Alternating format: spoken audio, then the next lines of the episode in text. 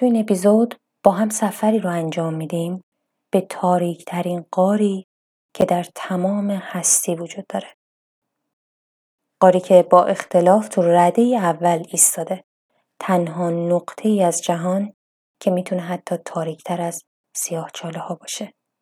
به لطف آقای اندرو سولومون نویسنده و پروفسور روانشناسی بالینی دانشگاه کلمبیا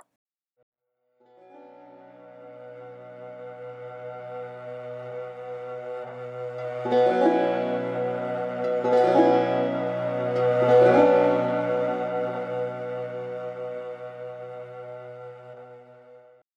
داستان کیس پزشکی خوش اومده. من دینا هستم، پزشک عمومی. و تو این اپیزود داستان یک بیمار رو از زبان خودش میشنویم.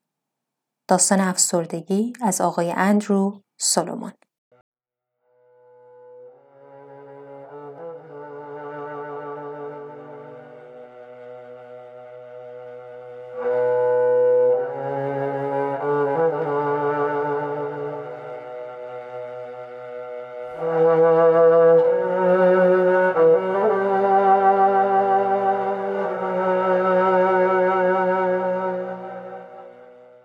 نقطه مقابل افسردگی شادی نیست بلکه شور زندگیه.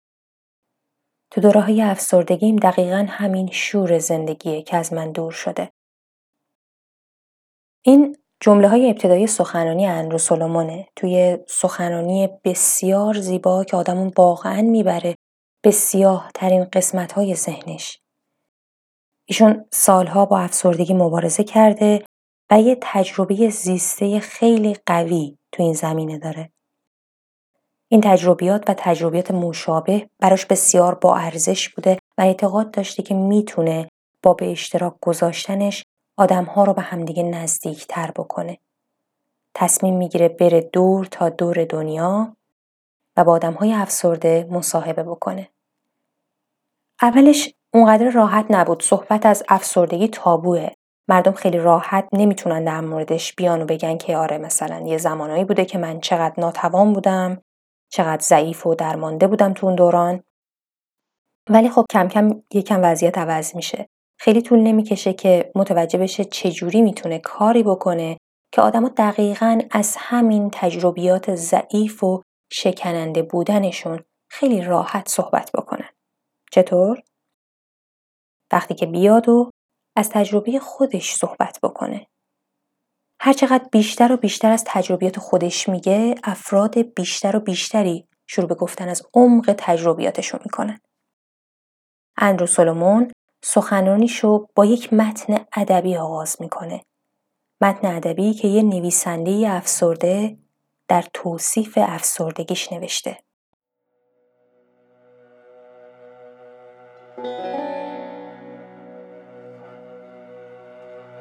در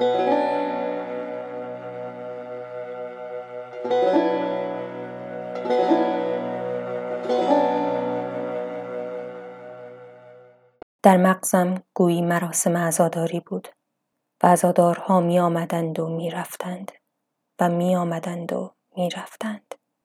آنقدر که احساس کردم تمام وجودم در حال متلاشی شدن است. تمام سوگواران نشستند و کسی شروع به نواختن یک تبل بزرگ کرد. آنقدر نواخت که احساس کردم ذهنم در حال کرخت شدن است. بعد دیدم تابوتی را بالا می بردن.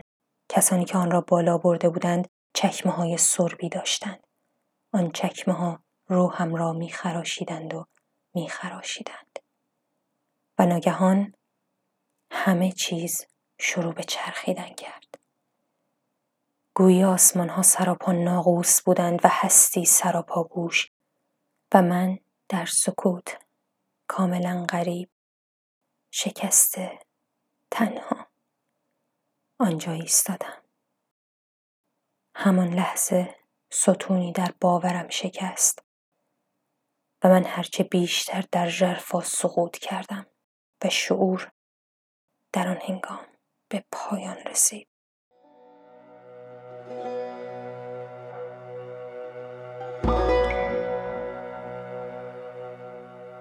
یه مردی بود حسین قلی چشاش سیاه لپاش گلی. قصه و قرض و تب نداشت اما واسه خنده لب نداشت.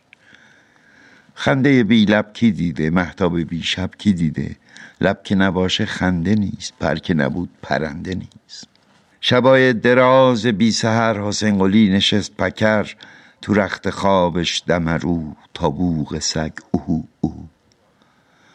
تموم دنیا جمع شدن هی راست شدن هی خم شدن فرمایشات طبق طبق همگی به دورش وق و وق. بستند به ناپش چپ و راست از قول لقمان و هراس نصیحت های بی نظیر دمش دادن جوون و پیر. حسین قلی قصه خورک خنده نداری به درک. خنده که شادی نمیشه عیش دومادی نمیشه. خنده لب پشک خره خنده دل تاج سره. خنده لب خاک و گله خنده اصلی به دل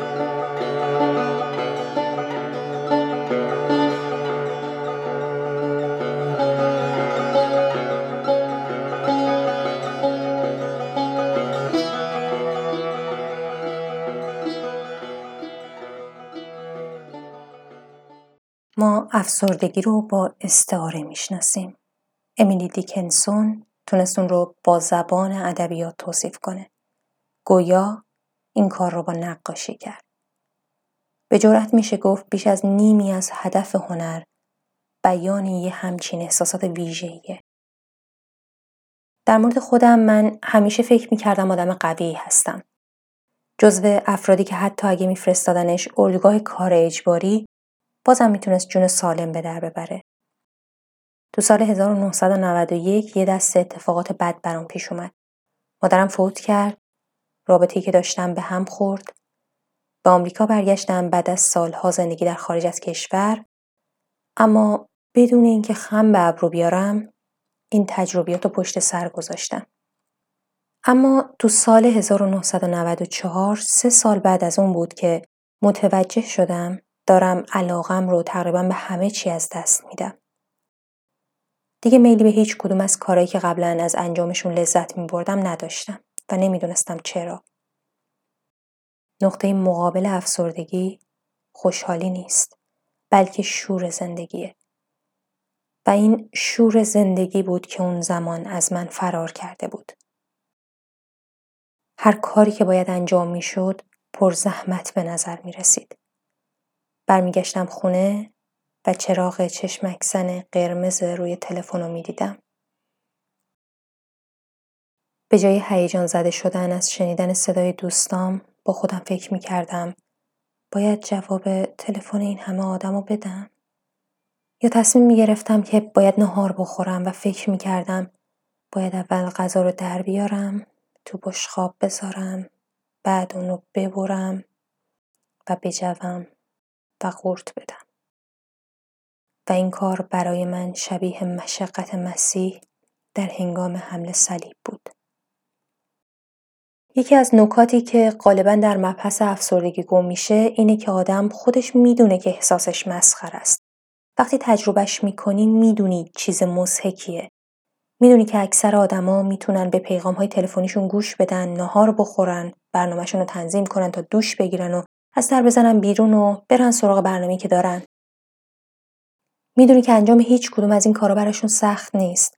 در حالی که تو کاملا در بند گرفتار شدی و هر تلاشی که برای رها شدن انجام میدی هیچ کمکی بهت نمی‌کنه. کم کم حس کردم که کمتر کار می‌کنم، کمتر فکر می‌کنم و کمتر حس می‌کنم. یک جور حس کرختی. بعد استراب جاش رو گرفت. اگه به من بگن تمام ماه بعد افسرده خواهم بود میگم تا زمانی که بدونم تا نوامبر تموم میشه می‌تونم تحملش کنم. اما اگه بگن تمام ماه بعد استراب شدید خواهی داشت ترجیح میدم به جای اون که تحملش کنم رگم رو بزنم. یک حس دائمی بود مثل حسی که مثلا داری راه میری و سکندری می‌خوری یا پات پیچ می‌خوره و زمین به طرفت هجوم میاره.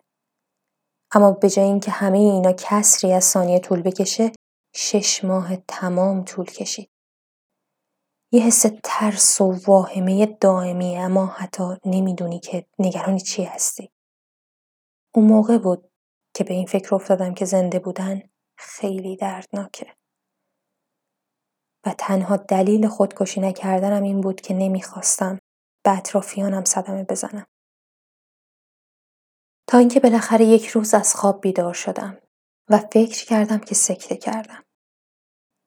بدون کوچکترین حرکتی مثل سنگ تو رخت خواب افتاده بودم. زل زده بودم به تلفن و فکر می کردم که یه اتفاقی افتاده و من باید به کسی تلفن بزنم و کمک بخوام. نمی‌تونستم دستم رو دراز کنم.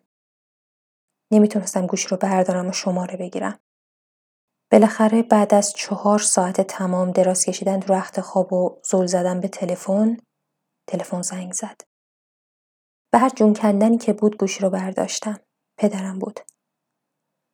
گفتم یه مشکل اساسی دارم. باید کاری بکنیم. بستری شدم و روز بعدش دارو و درمان رو شروع کردم. و البته شروع کردم به کلنجار رفتن با این پرسش هولناک. اگه من اون آدم قوی نیستم که حتی می‌تونست تو اردوگاه کار اجباری زنده بمونه پس من کیم؟ و اگه قرار باشه دارو بخورم آیا اون دارو منو بیشتر به خودم تبدیل می‌کنه یا به یه آدم دیگه؟ و اینکه چی به سرم میاد اگه به یه آدم دیگه تبدیل بشم؟ وقتی پا تو میدون مبارزه گذاشتم دو تا امتیاز داشتم. اول اینکه اگه بیطرفانه نگاه کنیم می‌دونستم که زندگی خوبی دارم و اینکه اگه خوب شم این طرف خط چیزی هست که ارزش زندگی کردن رو داره. امتیاز دیگه هم این بود که به درمان خوب و با کیفیت دسترسی داشتم. اما با این حال مدام بهتر می شدم و دوباره حالم خراب می شد. بهتر می شدم و دوباره حالم خراب می شد. تا اینکه بالاخره متوجه شدم که مجبورم تا آخر عمر تحت دارو و درمان باشم. با خودم فکر می کردم آیا این یک بیماری شیمیاییه و ناشی از کمبود یه ماده تو مغزم یا یه مشکل روحی روانیه؟ و اینکه درمان شیمیایی می‌خواد یا درمان فلسفی؟ اما نمی‌تونستم به این سوالم جواب بدم. بعد متوجه شدم که در واقع هیچ کدوم از این راه ها اونقدر پیشرفت نکردن تا مشکل کاملا حل بکنن و چاره ای نداریم جز اینکه از درمان دارویی و درمان روانشناختی امان استفاده بکنیم. و این رو هم فهمیدم که افسردگی چیزیه که چنان عمیق در ما تنیده شده که نمی‌تونیم اون رو از شخصیتمون جدا کنیم. به نظر من درمان هایی که برای افسردگی داریم فاجعه بارن. چندان موثر نیستن، عوارض جانبی بسیار زیادی دارن و گیرونن. اما من خوشحالم که تو این دور زندگی می‌کنم و نه در پنجاه سال قبل. زمانی که تقریبا هیچ کاری نمی‌شد برای این بیمار انجام داد. امیدوارم تا پنجاه سال دیگه وقتی که آدما در مورد نحوه درمان من بشنون از اینکه چطور کسی چنین علم عقب افتاده رو تحمل کرده به وحشت بیفتن. افسردگی خدشه که در عشق به وجود میاد. اگه کسی متعهل باشه و فکر کنه که اگه زنم بمیره یکی دیگه پیدا می‌کنم نمیشه اسم اینو عشق گذاشت. بدون پیشبینی از دست دادن چیزی به نام عشق وجود نداره. و این شبه موهوم ترس از دست دادنه که می‌تونه موتور محرکه صمیمیت و اونس باشه. سه چیزی که مردم اونا رو با هم اشتباه می‌گیرن. افسردگی، قصه و اندوه. قصه کاملا واکنشیه. اگر عزیز رو از دست دادید و خیلی ناراحتید و شش ماه بعد همچنان عمیقا قصه می‌خورید اما کمی بهتر شدین احتمالا اندوهگین هستیم. این حس به احتمال زیاد در نهایت خودش رو به ترتیبی حل می‌کنه. اگه تجربه مرگ عزیزی براتون فاجعه باره و احساس می‌کنید که ویرانید و بعد از شش ماه هنوز قادر به انجام هیچ کاری نیستید این احتمالا افسردگیه که به واسطه یک شرایط فاجعه بار فعال شده. این خط سیر خیلی چیزا رو توضیح میده. آدم ها گمان می‌کنن که افسردگی همون غمگینیه اندوه زیاد بسیار بسیار زیاد قصه بسیار زیاد که دلیل اون چنانی نداره وقتی تصمیم گرفتم بفهمم افسردگی چیه و با افرادی که اون رو تجربه کردم مصاحبه کنم متوجه شدم که بعضیا در مرحله بودن که به نظر افسردگی ملایم بود اما به شدت فلجشون کرده بود و دیگرانی هم بودن که با توضیحات خودشون به نظر می رسید دچار افسردگی بسیار شدیدن و بین دوره‌های افسردگیشون در فواصل کوتاهی زندگی خوبی داشتن. تصمیم گرفتم تا بفهمم اون چیزی که باعث میشه بعضی ها نسبت به دیگران توان بهبود بیشتری داشته باشن چیه؟ کارکردهایی که به آدم ها امکان نجات میده چیه؟ شروع کردم به مصاحبه با افراد یکی بعد از دیگری مصاحبه با مبتلایان به افسردگی یکی از اولین کسایی که باهاش مصاحبه کردم افسردگی رو یه پله بهتر از مرگ توصیف کرد خیلی خوب بود که اول کار همچین چیزی رو شنیدم از این جهت که یادم انداخت فقط یک پله بهتر از مرده بودن می‌تونه به مرگ واقعی بیانجامه. افسردگی عمده ترین بیماری در جهانه و انسانها هر روز جونشون رو به خاطر اون از دست میدن. یکی دیگه از افرادی که باش گفتگو کردم دوست عزیزی بود که سالها بود میشناختمش.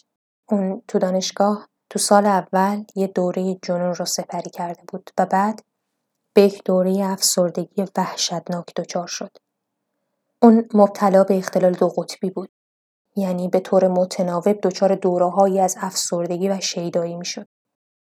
برای چندین سال تونست به خوبی با داروی لیتیوم سر بکنه اما آخر سر داروی لیتیومش رو قطع کرد تا ببینه چقدر می‌تونه بدون اون دووم بیاره. بعد از اون بود که یه دوره روانپریشی دیگر رو پشت سر گذاشت و سپس وارد وخیم ترین افسردگی شد که در تمام زندگیم دیده بودم. به طوری که در آپارتمان مادر و پدرش می نشست بدون کوچکترین حرکتی برای روزها و روزها و روزها.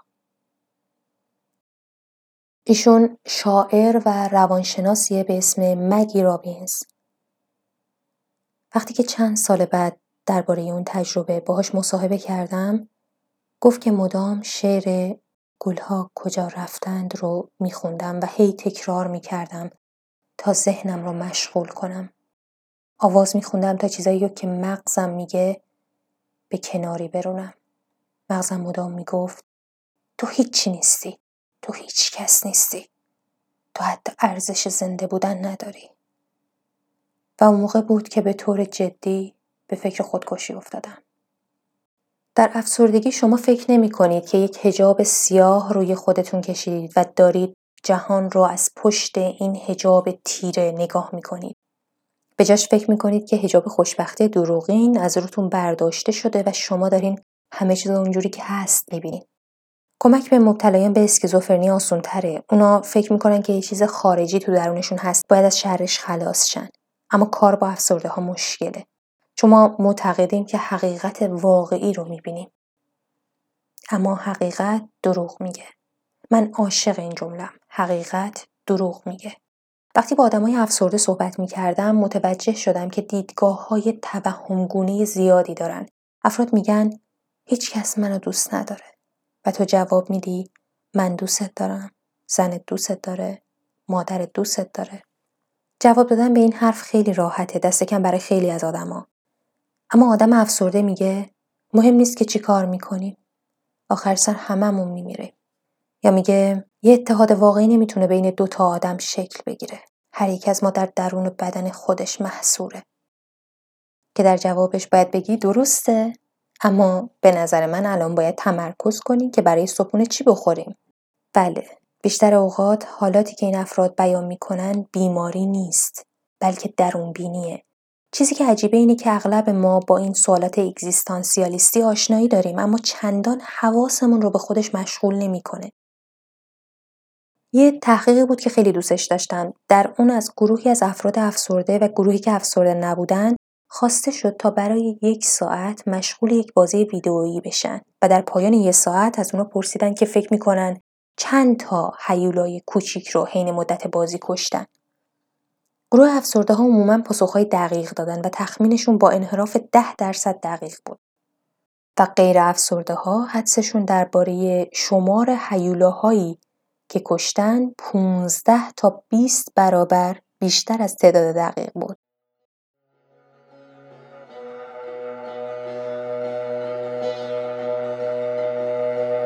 حسین قلی با اشک و آرفتم باغچه لب چا گفت. ننه چا هلاکتم مرده خلق پاکتم.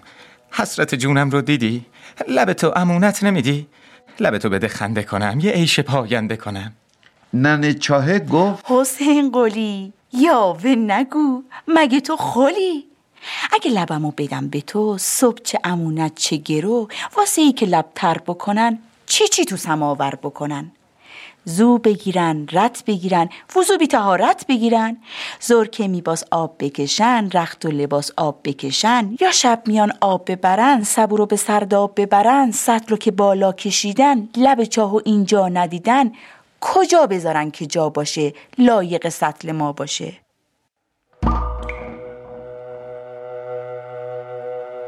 دید که نه والا حق میگه. فوقش یه خورده لق میگه. وقتی تصمیم گرفتم از افسردگی بنویسم خیلیا گفتن کار خیلی سختیه که از داخل کمد بیای بیرون و بذاری همه بدونن می‌گفتن دیگران شکل حرف زدنشون باها تغییر کرد و من جواب می‌دادم بله مردم طور دیگه ای با هم حرف می‌زنن. در حدی نوع حرف زدنشون با من عوض شده که شروع می‌کنن به تعریف تجربه های خودشون یا تجربه خواهرشون یا تجربه دوستشون. حالا می‌دونم که افسردگی یک راز خانوادگی که همه دارن. چند سال پیش به یک کنفرانس رفتم. تو روز جمعه کنفرانس سه روزه یکی از شرکت کننده ها منو کنار کشید و گفت من از افسردگی رنج می‌برم و بابتش خجالت می‌کشم اما این دارو رو مصرف می‌کنم و فقط می‌خواستم بپرسم که نظر شما چیه منم سعی کردم بهترین توصیه ممکن رو بهش ارائه بدم بعد گفت می‌دونی شوهرم هرگز این قضیه رو درک نمی‌کنه اون از اون جور آدماییه که این چیزا براش هیچ مفهومی نداره. لطفا این حرفا بین خودمون بمونه. منم گفتم بله خیالتون راحت باشه. روز یک شنبه در همون کنفرانس شوهر همون خانم منو کنار کشید و گفت همسرم اگه اینو بفهمه فکر می‌کنه من مرد واقعی نیستم. ولی من مبتلا به افسردگیم و دارو می‌خورم و می‌خواستم بپرسم که شما چه فکر می‌کنید؟ اونا داشتن یه دارو رو تو دو جای مختلف از اتاق خوابشون قایم می‌کردن. گفتم که فکر می‌کنم حرف زدن در رابطه مشترک می‌تونه خیلی از مشکلاتشون رو حل بکنه. اما در این حال بهت زده شدم از ماهیت دشوار چنین مخفیکاری دو طرفه ای. افسردگی جون آدم رو در میاره.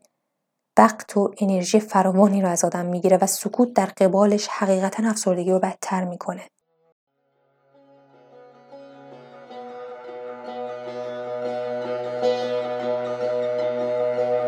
حسین قلی با اشک و آر رفت لب حوز ماهیا.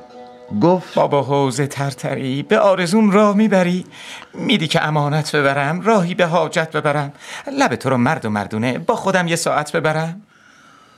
حوز بابا قصه دار شد غم تو دلش بیدار شد.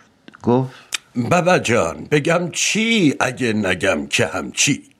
نشکن قلب نازت غم نکنه درازت. حوز که لبش نباشه اوزش به هم میپاشه. آبش میره تو پیگاه خونه میرم از جا. دید که نه والا حق میگه. فوقش یه خورده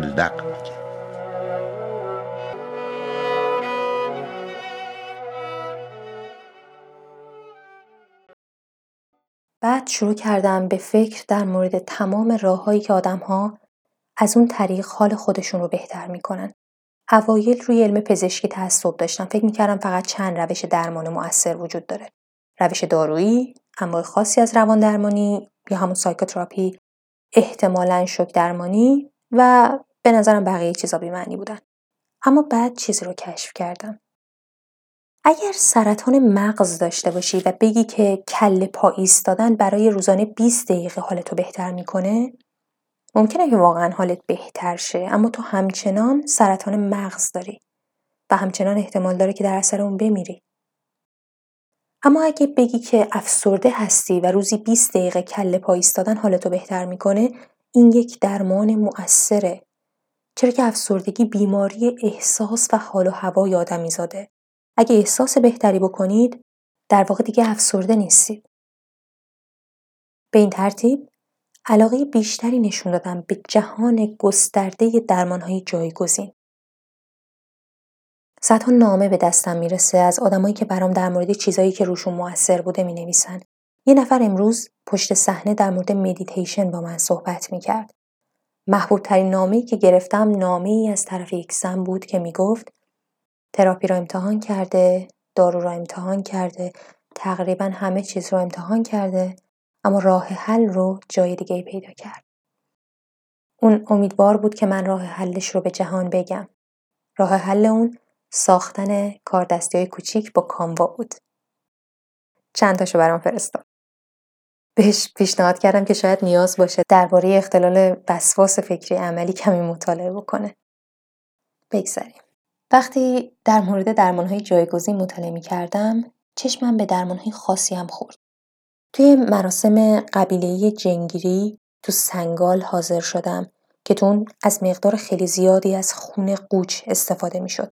چند سال بعد وقتی که تو رواندا بودم و داشتم روی یه پروژه دیگه کار می کردم به طور اتفاقی تجربم رو برای یه نفر تعریف کردم. اون گفت می‌دونی اونجا غرب آفریقاست ما الان تو شرق آفریقاییم مراسمون از بعضی جهات با هم فرق داره اما ما هم یه مراسم شبیه به چیزی که میگی و داریم. گفتم عجب. و اون گفت بله. اما با مامورای غربی بهداشت روان خیلی مشکل داشتیم. مخصوصا اونایی که بعد از نسل کشی اومدن. گفتم چه مشکلاتی؟ گفت اونا کارای عجیبی می‌کردن. آدما رو نمی بردن بیرون زیر آفتاب که آدما معمولا حس بهتری پیدا می‌کنن. از تبلزنی و موسیقی هم خبری نبود تا روح آدم تازه بشه. لازمم نبود که همه افراد قبیله تو کاراشون شرکت کنن و اینجوری حمایتشون رو نشون بدن.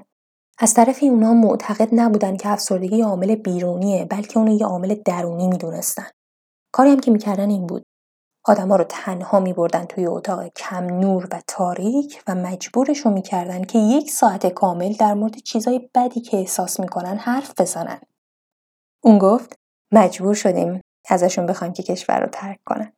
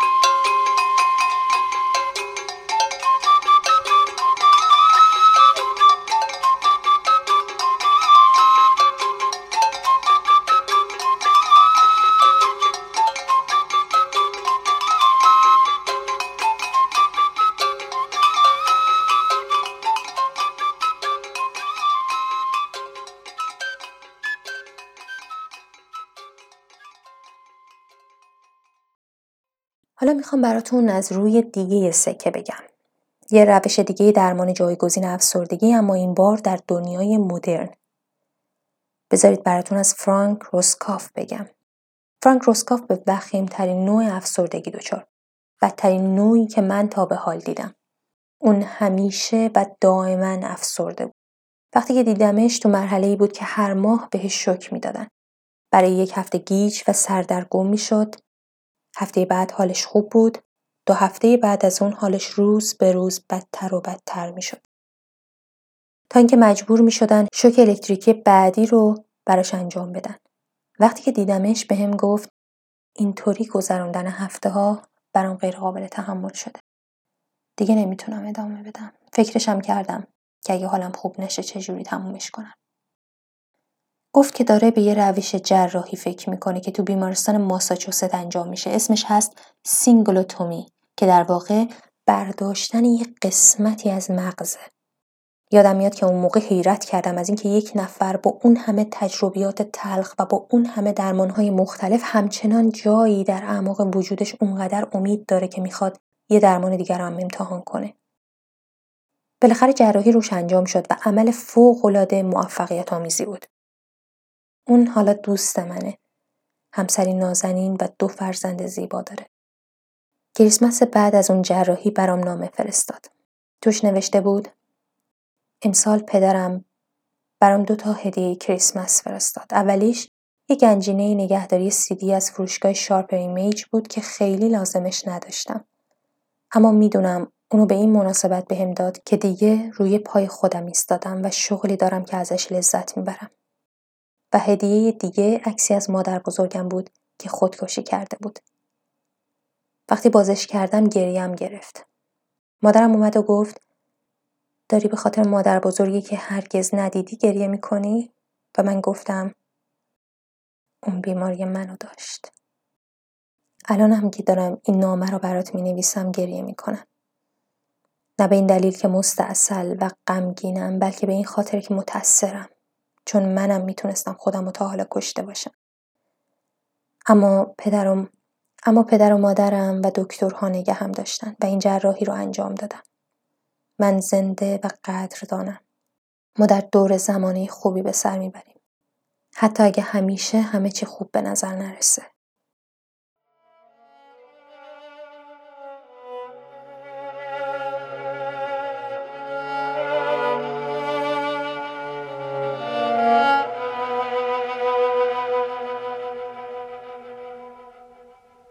حسین قلی اوهون اوهون رفت تو حیات به پشت بون گفت بیا و ثواب بکن. یه خیر بی حساب بکن. آباد چه خونمونت سالم بمونه جونت. با خلق بیباونت لبتو بده امونت. باش یه شکر بخندم. قصه رو بار ببندم. نشاط یا مف بکنم. کفش غم و یه چند ساعت جلو پاهاش جفت بکنم. بون به صدا در اومد به اشک و در اومد. حسین قلی فدات شم. وصله کفش پادشم. می‌بینی چه کردی با ما که خجلتیم سراپا اگه لب من نباشه جانادونیم کجاشه؟ بارون که شرشروشه تو مخ دیفار فروشه. دیفار که نم کشینه یهو از پا نشینه. هر بابایی می‌دونه خونه که روپا نمونه کار بونشم خرابه پلش اون بر آبه. دیگه چه بونی؟ چه کشکی؟ آب که نبود چه مشکی؟ دید که نه حق میگه. باقش یه خورده لق میگه.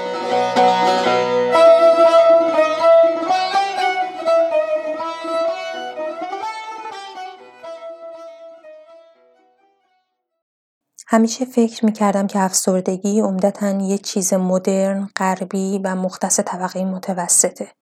یکی از مسائلی که خیلی برام عجیب بود میزان شیوع افسردگی در بین طبقه فرودست بود. بررسی کردم که ببینم برای فقرای تحت افسردگی چه اقداماتی انجام میشه. چیزی که فهمیدم این بود که فقرا عمدتا تحت درمان افسردگی قرار نمی‌گیرن افسردگی حاصل یک ضعف ژنتیکیه که احتمالا به طور مساوی بین جمعیت پخش شده. از اون طرف شرایطی که باعث بروز اون میشه بین فقرا شایع تره. اگه انسان یه زندگی عادی داشته باشه اما همیشه احساس ویرانی بکنه با خودش میگه چرا من اینطوریم؟ شاید افسردم و بعد به دنبال درمانش میره. اما اگه آدم در یک زندگی مطلقا در و داغون باشه و دائما هم احساس بینوایی بکنه احساس و زندگیش هم راستا هستن و آدم اصلا به این فکر نمی‌کنه که غیر طبیعیه و شاید قابل درمان باشه. ما یک همهگیری افسردگی در بین فقرا داریم که ندیده میشه و نه درمان میشه و این یه فاجعه بزرگه. پژوهشگری رو می‌شناسم که مدتی روی یه پروژه تحقیقاتی تو زاغنشینی توی حومه واشنگتن دیسی کار می‌کرد اون زنایی رو انتخاب می‌کرد که به خاطر بیماری دیگه مراجعه می‌کردن و در اونها افسردگی رو تشخیص می‌داد بعد طی یک دوره شش ماهه اونها رو تحت درمان تجربی افسردگی قرار می‌داد یکی از این زنها اسمش لولی بود. زنی که هفت تا بچه داشت. چیزی که از روز مراجعه اولش ثبت شده اینه. قبلا کار می‌کردم اما مجبور شدم ولش کنم چون نمی‌تونستم از خونه خارج بشم. چیزی ندارم به بچه هم بگم. صبح دلم می‌خواد که هرچه زودتر از خونه برم بیرون. بعد میرم تو تخت خواب لحافو می‌کشم رو سرم تا ساعت سک به خونه برگردن. و این تایم خیلی سری میگذره. اون همینطور می‌گفت که خیلی داروی خواباور استفاده می‌کنه شوهرش احمق و زشت خطابش می‌کنه و آرزو می‌کرد که کاش می‌تونست به این رنج پایان بده. اون تحت این مطالعه قرار می‌گیره و شش ماه بعد که باهاش مصاحبه کردم توی مهد کودک کار می‌کرد که متعلق به نیروی دریایی آمریکا بود و شوهر بدرفتارش رو ترک کرده بود. به من گفت الان بچه هم خیلی خوشحال ترن و گفت تو خونه جدیدم یه اتاق برای پسرهاست و یه اتاق برای دخترها. اما شبها همگی میان رو تخت من و تکالیف مدرسه و کارهای دیگر رو با هم انجام میدیم. یکیشون می‌خواد واعظ شه، یکی دیگه می‌خواد آتش نشان شه، یکی از دخترها میگه که می‌خواد وکیل شه. مثل سابق گریه نمی‌کنن، مثل سابق دعوا نمی‌کنن. تنها خواستم بچه ها من. همه چیز در حال عوض شدنه. شکل لباس پوشیدنم، احساسم، رفتارم. حالا می‌تونم بدون اینکه نگران باشم از خونه خارج بشم. و به این فکر نمی کنم که اون احساسات منفی برمیگردن. اگه دکتر میراندا نبود هنوز تو خونه سرم رو زیر لاحاف برده بودم. البته اگه تا الان زنده میموندم. از خدا خواستم تا برام فرشته بفرسته و اون دعام رو مستجاب کرد. این تجربیات واقعا منو تکون داد و به این نتیجه رسیدم که می‌خوام در موردشون بنویسم. نه تنها تو کتابی که داشتم روش کار می‌کردم بلکه توی مقاله. به این ترتیب از طرف نیویورک تایمز مأموریت پیدا کردم تا در مورد افسردگی در افراد فقیر بنویسم. وقتی که گزارشم رو تحویل دادم سردبیر بهم زنگ زد و گفت که نمی‌تونه چاپش کنه. گفت این خیلی بعیده. این آدما که جزء قشر پایین جامعه هستن بعد از گذراندن چند ماه دوره درمان تقریبا آماده اداره کردن شرکت عریض و طویل Morgan Stanley میشن. دیگه زیادی غیر قابل باوره. گفت که تا الان همچین چیزی نشنیده. گفتم اینکه تا به حال چیزی در موردش نشنیدی نشون میده که یه خبره ورزش خبری داره. و شما هم یک مجله خبری هستی بعد از کلی مذاکره بالاخره باش موافقت کردم. اما فکر می‌کنم بخش بزرگی از مخالفتشون مرتبط بود با احساس انزجاری که مردم هنوز در مقابل درمان از خودشون نشون میدن. اینکه اگه راه بیفتیم و افراد زیادی رو از طبقه پایین درمان بکنیم کار درستی نیست. چون اون آدم ها رو از خود واقعیشون تغییر دادیم. یک الزام اخلاقی کاذبی تو توده جامعه وجود داره که میگه درمان افسردگی ام از داروغ و غیره اقدامی مصنوعیه و وضعیت رو از حالتی که باید خارج می‌کنه. این باور به شدت گمراه کننده و خطرناکه. اینکه دندون آدم بیفتم چیز عادی و طبیعیه اما کسی با خمیر دندون مشکلی نداره.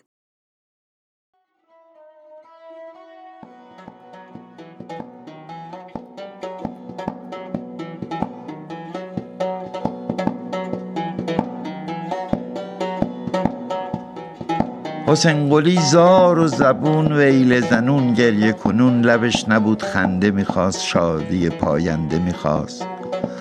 پا شد و به بازار چه دوید سپره و دستار چه خرید مچ پیچ و کولبار و نمد سبوچه و لولنگ و سبد. دوید این سر بازار دوید اون سر بازار. اول خدا رو یاد کرد سه تا سکه جدا کرد. اونا رو از هم سوا گرفت آجیل کارگوشا گرفت که حاجتش روا بشه گرش ایشالله وا بشه. بعد سر کیسه وا کرد سکه ها رو جدا کرد. عرض به حضور سربرم چی چی نخرم چی چی بخرم؟ خرید انواع چیزا کشمیشا و مبیزا. تا نخوری ندونی حلوای تنتنونی لباشک و مشغولاتی آجیلای قاطی پاتی عرضه و پادرازی پنیر لغم غازی. خانمایی که شما باشین آقایونی که شما باشین هفت عصای شیشمنی با هفت کفش آهنی. تو دشت بی آب و علف راش و کشید و رفت و رفت هر جا نگاش کشیده شد هیچی جز این دیده نشد. خشک کلوخ و خار و خس تپه و کوه لخت و بس.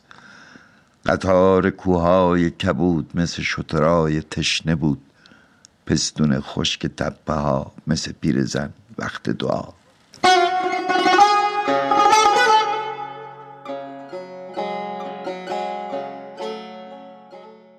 سوالی که خیلی زیاد در این مورد ازم پرسیده میشه اینه که مگه افسردگی بخشی از موجودیت آدما نیست؟ مگه افسردگی حاصل سیر تکامل نیست؟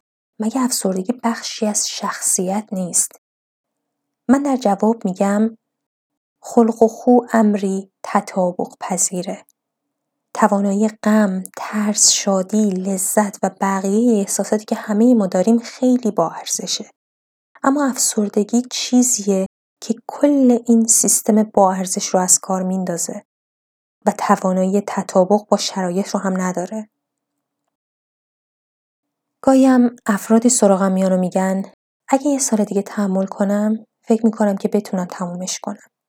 همیشه بهشون میگم ممکنه بتونید بدون کمک بگذرونیدش اما دیگه هیچ وقت سی و هفت ساله نمیشید. زندگی کوتاهه و شما دارید در مورد یک سال تمام تسلیم بودن صحبت می‌کنید. این فقر زبان انگلیسی و خیلی از زبانهای دیگه است که وقتی ما داریم در مورد احساس یه بچه وقتی که تو روز تولدش بارون باریده صحبت می‌کنیم و وقتی که داریم احساس کسی رو درست قبل از اقدام به خودکشی وصل می‌کنیم در هر دو مورد از صفت افسرده استفاده می‌کنیم. از من سوال می‌پرسن آیا افسردگی تداوم احساس غم عادیه؟ من میگم شاید به نوعی تداوم غم باشه. قطعا بخشی از اون به تداوم برمیگرده. اما در این حال تفاوت بین اینکه حصار فلزی دور خونتون یه زنگ زدگی کوچیک داشته باشه که باید تعمیرش کنید و یا اینکه خونه رو صد سال به حال خودش رها کنید تا زنگار همه جاشو بگیره و تلی از زنگار نارنجی رنگ باقی بمونه. افسردگی این زنگار نارنجی طول کشیده است. ازم می‌پرسن این قرصای شادی آوری که می‌خوری باعث میشن که احساس شادی کنی؟ میگم نه. ولی نهار خوردن دیگه غمگینم نمی‌کنه. جواب دادن به پیامهای تلفنی غمگینم نمی‌کنه. دوش گرفتن غمگینم نمی‌کنه. در واقع احساسهای بیشتری رو دارم تجربه می‌کنم چون که می‌تونم بدون احساس پوچی آزادانه احساس کنم. از شکست های کاریم غمگین میشم. از روابط آسیب خورده. از گرمایش جهانی. حالا اینجور چیزاست که منو دچار احساس غم می‌کنه. از خودم میپرسیدم چطور بعضی از افراد توانایی بالاتری برای مقابله با افسردگی دارن. چطور می‌تونن راحت تر تحملش کنن. چیزی که با گذشت زمان فهمیدم این بود که افرادی که تجربه افسردگیشون رو انکار می‌کنن کسایی که میگن خیلی وقت پیش افسرده بودم دیگه نمی‌خوام بهش فکر کنم می‌خوام فراموشش کنم و زندگیمو بکنم احتمالا همین آدما بیشتر از همه در مقابل افسردگی ناتوانن انکار افسردگی تقویتش می‌کنه وقتی خودتو از اون قایم می‌کنی رشد می‌کنه اما کسایی که تونستن به عنوان یک واقعیت بپذیرنش در مقابلش قوی تر هستن.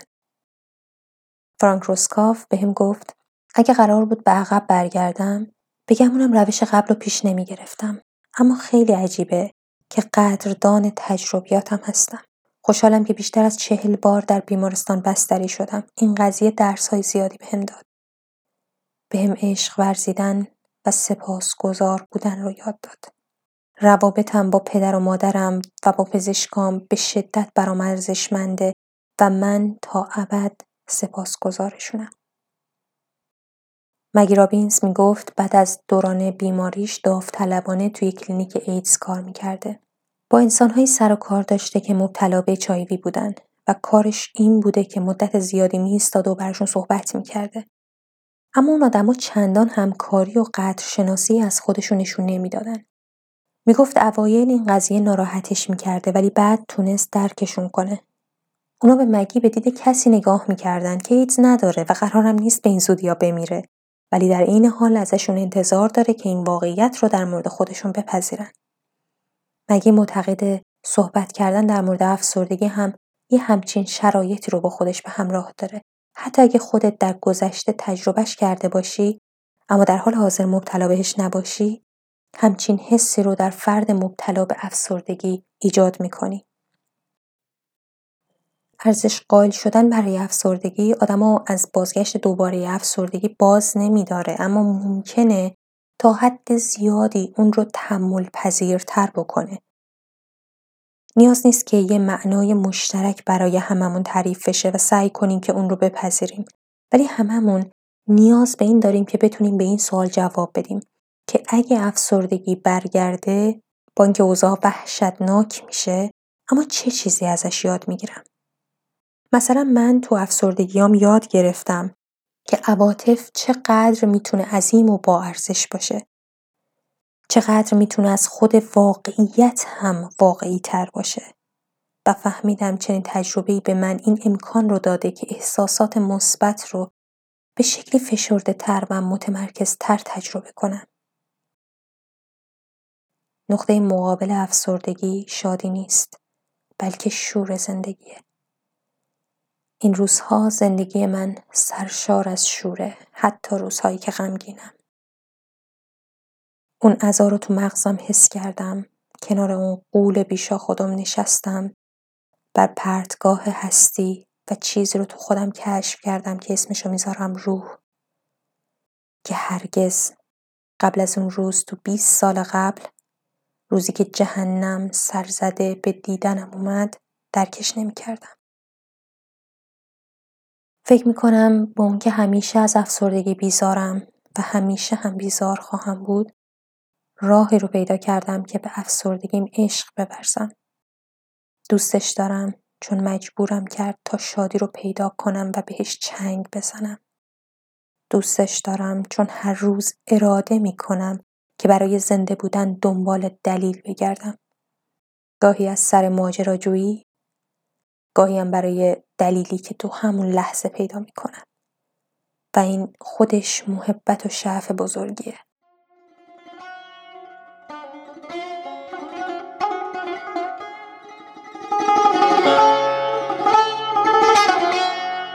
حسین قلی قصه خورک خنده نداشتی به درک خوشی بیخ دندونت نبود راه بیابونت چی بود راه دراز بی حیا روز را بیا شب را بیا هفت روز و شب بکوب بکوب نه صبح خوابیدی نه غروب سفره بینون رو ببین دشت و بیابون رو ببین کوزه خشکت سر را چشم سیاه حلقه چا اگر امیدت به خداست از حالالاش خورد تو هواست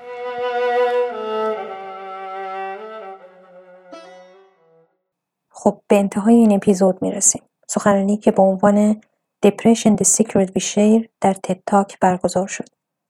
قطعا نظرات و پیشنهاداتتون برای من قوت قلبه و این احساس رو بهم میده که پادکست شنیده میشه.